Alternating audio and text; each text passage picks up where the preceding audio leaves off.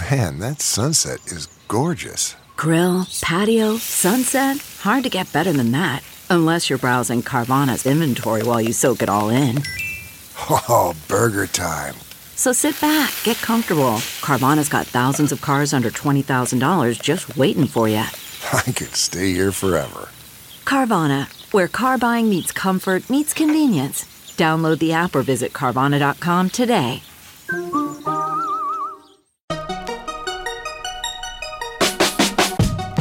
Welcome to the Techmeme Ride Home for Friday, June 12th, 2020. I'm Brian McCullough. Today, Twitter takes down a bunch of accounts it says are government propaganda. UK regulators are going to take a hard look at Facebook's Giphy acquisition. I explain in depth why Chris Cox returning to Facebook is such a big deal, the PlayStation 5 reveal, and of course, the weekend long read suggestions. Here's what you missed today in the world of tech. Twitter has removed more than 32,000 accounts that it says engaged in propaganda linked to Russia, China, and Turkey, describing the accounts as state linked information operations. To be specific, 23,750 accounts linked to China were taken down, 1,152 Russian linked accounts were taken down, and 7,340 accounts targeting domestic audiences in Turkey were taken down. But then this morning, Twitter also said that it had shut down an additional 180,000 accounts, all of them, quoting from CNN here, tied to the Chinese government. Experts working with Twitter who reviewed the account said they pushed deceptive narratives around the Hong Kong protests, COVID 19, and other topics. The company said the accounts were, quote, spreading geopolitical narratives favorable to the Communist Party of China, end quote, and were removed for violating its platform manipulation policies. Twitter is officially blocked in China though many people in the country are able to access it using a VPN. Among the targets of the Chinese campaign were overseas Chinese, quote, in an effort to exploit their capacity to extend the party state's influence, end quote, according to the Australian Strategic Policy Institute, a group that Twitter worked with to analyze the accounts. Twitter said the accounts tweeted, quote, predominantly in Chinese languages, end quote.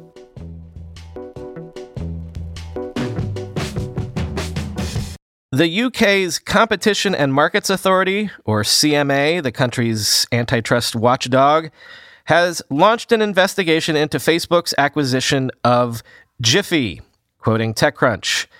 The CMA is considering whether it is or may be the case that this transaction has resulted in the creation of a relevant merger situation under the merger provisions of the Enterprise Act of 2002, and if so, whether the creation of that situation may be expected to result in a substantial lessening of competition within any market or markets in the United Kingdom for goods or services. End quote.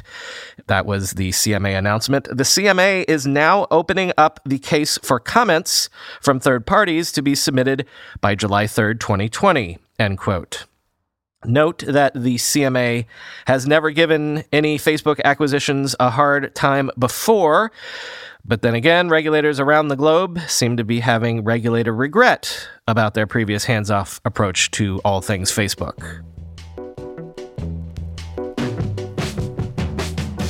But the really interesting, really big Facebook news came late yesterday when it was announced that Chris Cox is returning to Facebook as its chief product officer. One year after sensationally quitting Facebook over differences with Mark Zuckerberg about that company's direction. Quoting The Verge. A longtime company executive who had been seen as a potential heir to the CEO job, Cox left the company last March after Zuckerberg announced the company would enable end to end encryption across its suite of products. Quote, This will be a big project, and we will need leaders who are excited to see the new direction through, Cox wrote at the time. When he left, Cox walked away from more than $170 million in unvested stock options, according to a profile last year in Yahoo Finance. In the profile, he cited artistic differences with Zuckerberg as his reason for leaving. Quote, but I respect and care about Mark so deeply that I would never really want to get into more detail than that, he told Roger Parloff. Cox originally joined Facebook in 2005 as the company's 13th software engineer. He played a key role in designing the original news feed, which helped turn Facebook into the world's biggest social network. He began to oversee all Facebook products in 2008, and a decade later, his portfolio expanded to include Instagram, WhatsApp, and Messenger, end quote. So there are a bunch of reasons why this is interesting. Lots of people called Cox the conscience of Facebook, the company. Let me quote this section from the Wall Street Journal write up of this story. Quote, Mr. Cox 37 years old, told people that he worried that the shift to encryption would impede detection of such criminal activity as terrorism and child trafficking, the Wall Street Journal reported in April. Mr. Cox also championed a push within Facebook to examine its culpability in spreading misinformation and divisive content in the years before he left, work that the company deprioritized, the journal reported last month. It isn't clear if the men, and the journal is referring to Zuckerberg and Cox, have resolved their disagreements, but Mr. Cox said in his return announcement that he has been, quote, encouraged by progress on so many of the big issues facing us, end quote. Mr. Cox, who spent part of his time away from the company working on progressive causes, could help shore up Mr. Zuckerberg's support among some employees who have expressed frustration with Facebook's policies regarding political speech, and specifically the platform's hands off approach to President Trump, end quote. So, Kremlinologists, get ready because we're going to run down some of the more tantalizing angles that are possible here. Cox was widely respected and admired inside of Facebook, beloved even. His departure at the time last year was seen by many as Facebook management potentially taking a turn for the worse. So, given the unrest that we've been hearing about inside of Facebook this month among the rank and file in the light of all of the protests and whatnot. Was this a move on Zuckerberg's part to pacify some inside the company that had grown perhaps morally restless?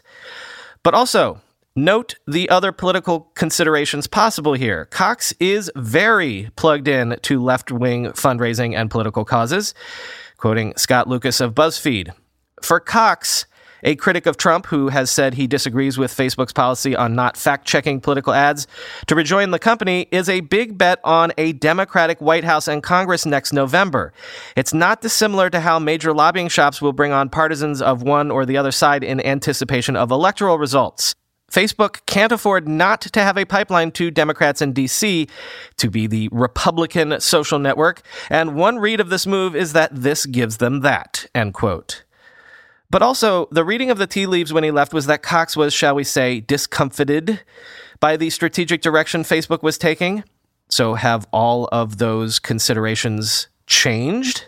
From the outside, it doesn't really look like anything's changed at all. So, what could Zuckerberg have told Cox about the strategic future of Facebook? Or what might he have promised Cox to entice him to come back? Well, Cox is essentially being given all of the power he had before and then some.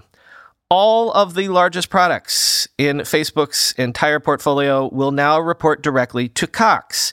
That includes Facebook proper, Instagram, WhatsApp, and Messenger. Recently, all of those products had been reporting to Mark Zuckerberg directly. Quoting from the journal again in addition to guiding the development of new features, the role requires Mr. Cox to help address the unforeseen problems arising from existing products. In response to vitriol and misinformation on Facebook during the 2016 campaign, he championed an approach to products that examined the impact of the company on society rather than just growth. Quote, for people who want to see Facebook succeed, this is Christmas morning, said Donald Graham, a former Facebook board member who has known Mr. Cox for years. Quote, Chris's return is the best news I could imagine for the company, end quote. But there's one more thing to that.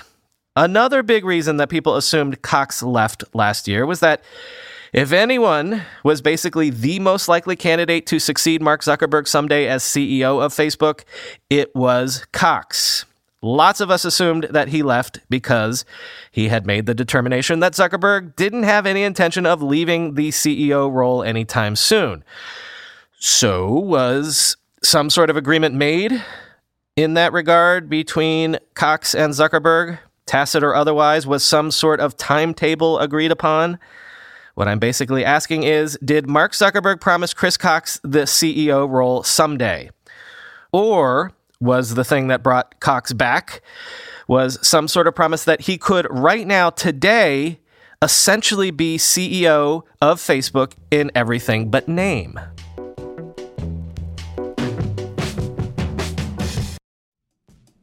Whether you're selling a little or a lot, Shopify helps you do your thing, however you ka-ching. As you know, I still run the first company I ever founded 25 years ago entirely on Shopify these days. Shopify is the global commerce platform that helps you sell at every stage of your business from the launch your online shop stage to the first real life store stage, all the way to the did we just hit a million Order stage. Shopify is there to help you grow the whole way, whether you're selling scented soap or offering outdoor outfits. Shopify helps you sell everywhere from their all in one e commerce platform to their in person POS system, wherever and whatever you're selling. Shopify's got you covered. Shopify helps you turn browsers into buyers with the internet's best converting checkout, 36% better on average compared to other leading commerce platforms. And sell more with less effort thanks to Shopify Magic, your AI powered all star. What I love about Shopify is that you can take any business to the next level, even 25 year old ones, but especially 25 day old ones. Sign up for a $1 per month trial period at shopify.com slash ride, all lowercase. Go to shopify.com slash ride now to grow your business no matter what stage you're in. Shopify.com slash ride. I have to try to squeeze this one in here if I can because it is a pretty big deal. Sony yesterday revealed the new hardware design for its upcoming PlayStation 5, which will come in two different versions. One will have a 4K Blu ray drive, and one will be a so called digital edition with no optical drive at all, quoting The Verge. The PS5 variant without the optical drive looks substantially thinner than the regular model, thanks to the removal of the drive. The removal of the drive should mean the digital edition of the PS5 is cheaper too, but Sony hasn't mentioned pricing just yet. Sony simply revealed the design during its live stream, but the company hasn't provided any firm release date or exact pricing for either variants of the PS5.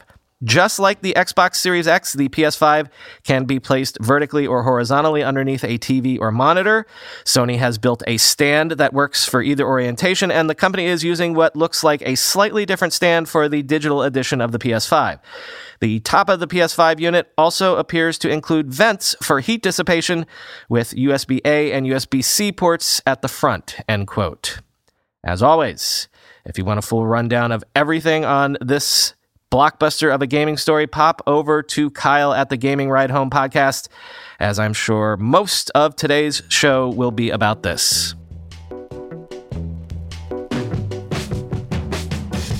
Time for the weekend long read suggestions. First up, sports are coming back to us at long last. I think La Liga starts in Spain this weekend, and I know the Premier League begins next week.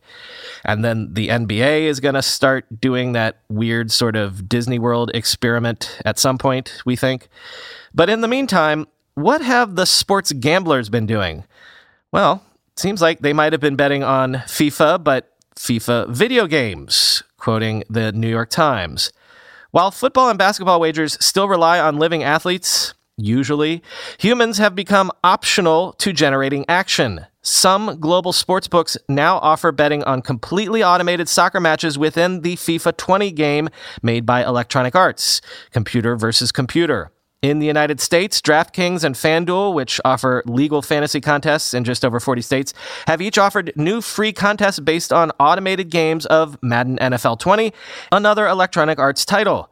Seth Schorr, chief executive of the casino management company Fifth Street Gaming and founder of the Nevada Esports Alliance, said of the growth I expect that within the next five to 10 years in North America, esports will be third after the NFL and NBA in terms of total wagering, end quote.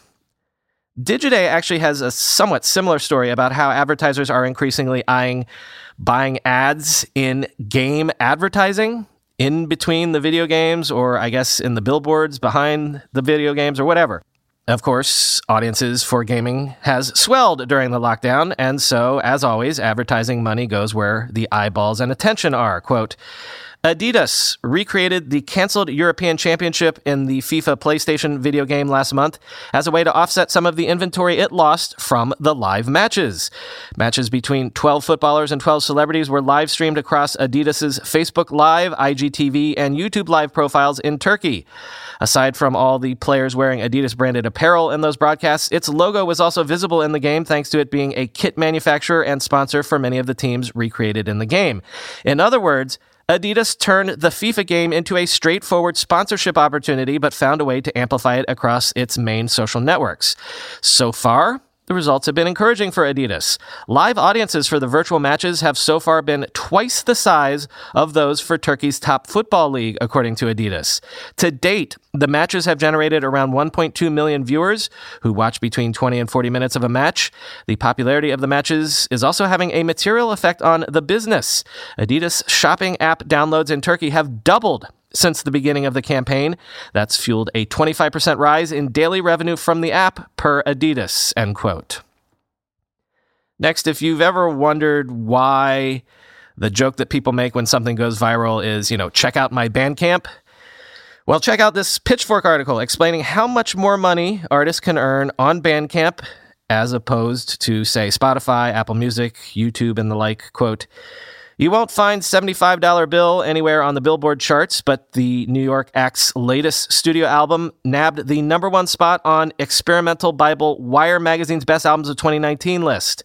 Centered around guitarist Che Chen and percussionist Rick Brown, who keeps time by banging on a wooden crate, the collective specializes in droning improvisations that are gritty, hypnotic, transcendent.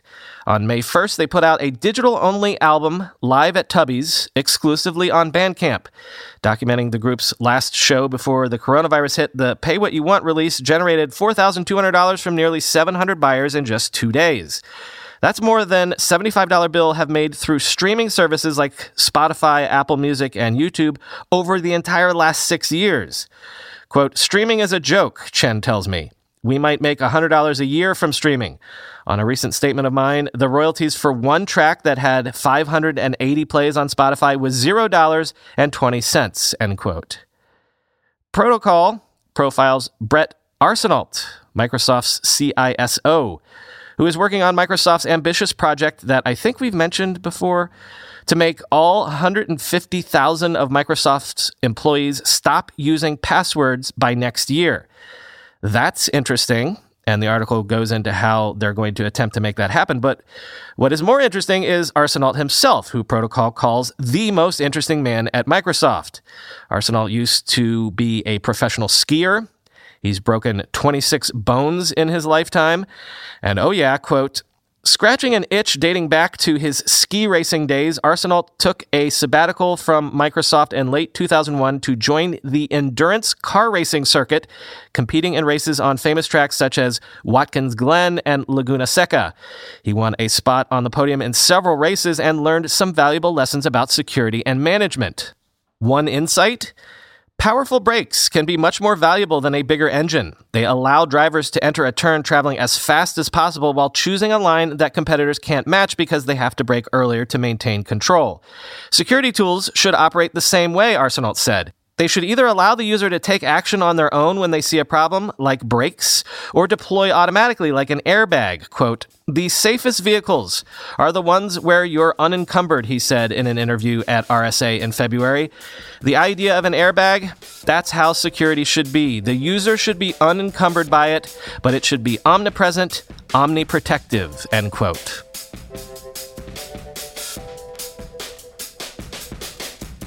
That's all for this week. No weekend bonus episodes again this weekend, though we will have one coming soon, either next weekend or definitely the weekend after. Small bit of podcast housekeeping news here.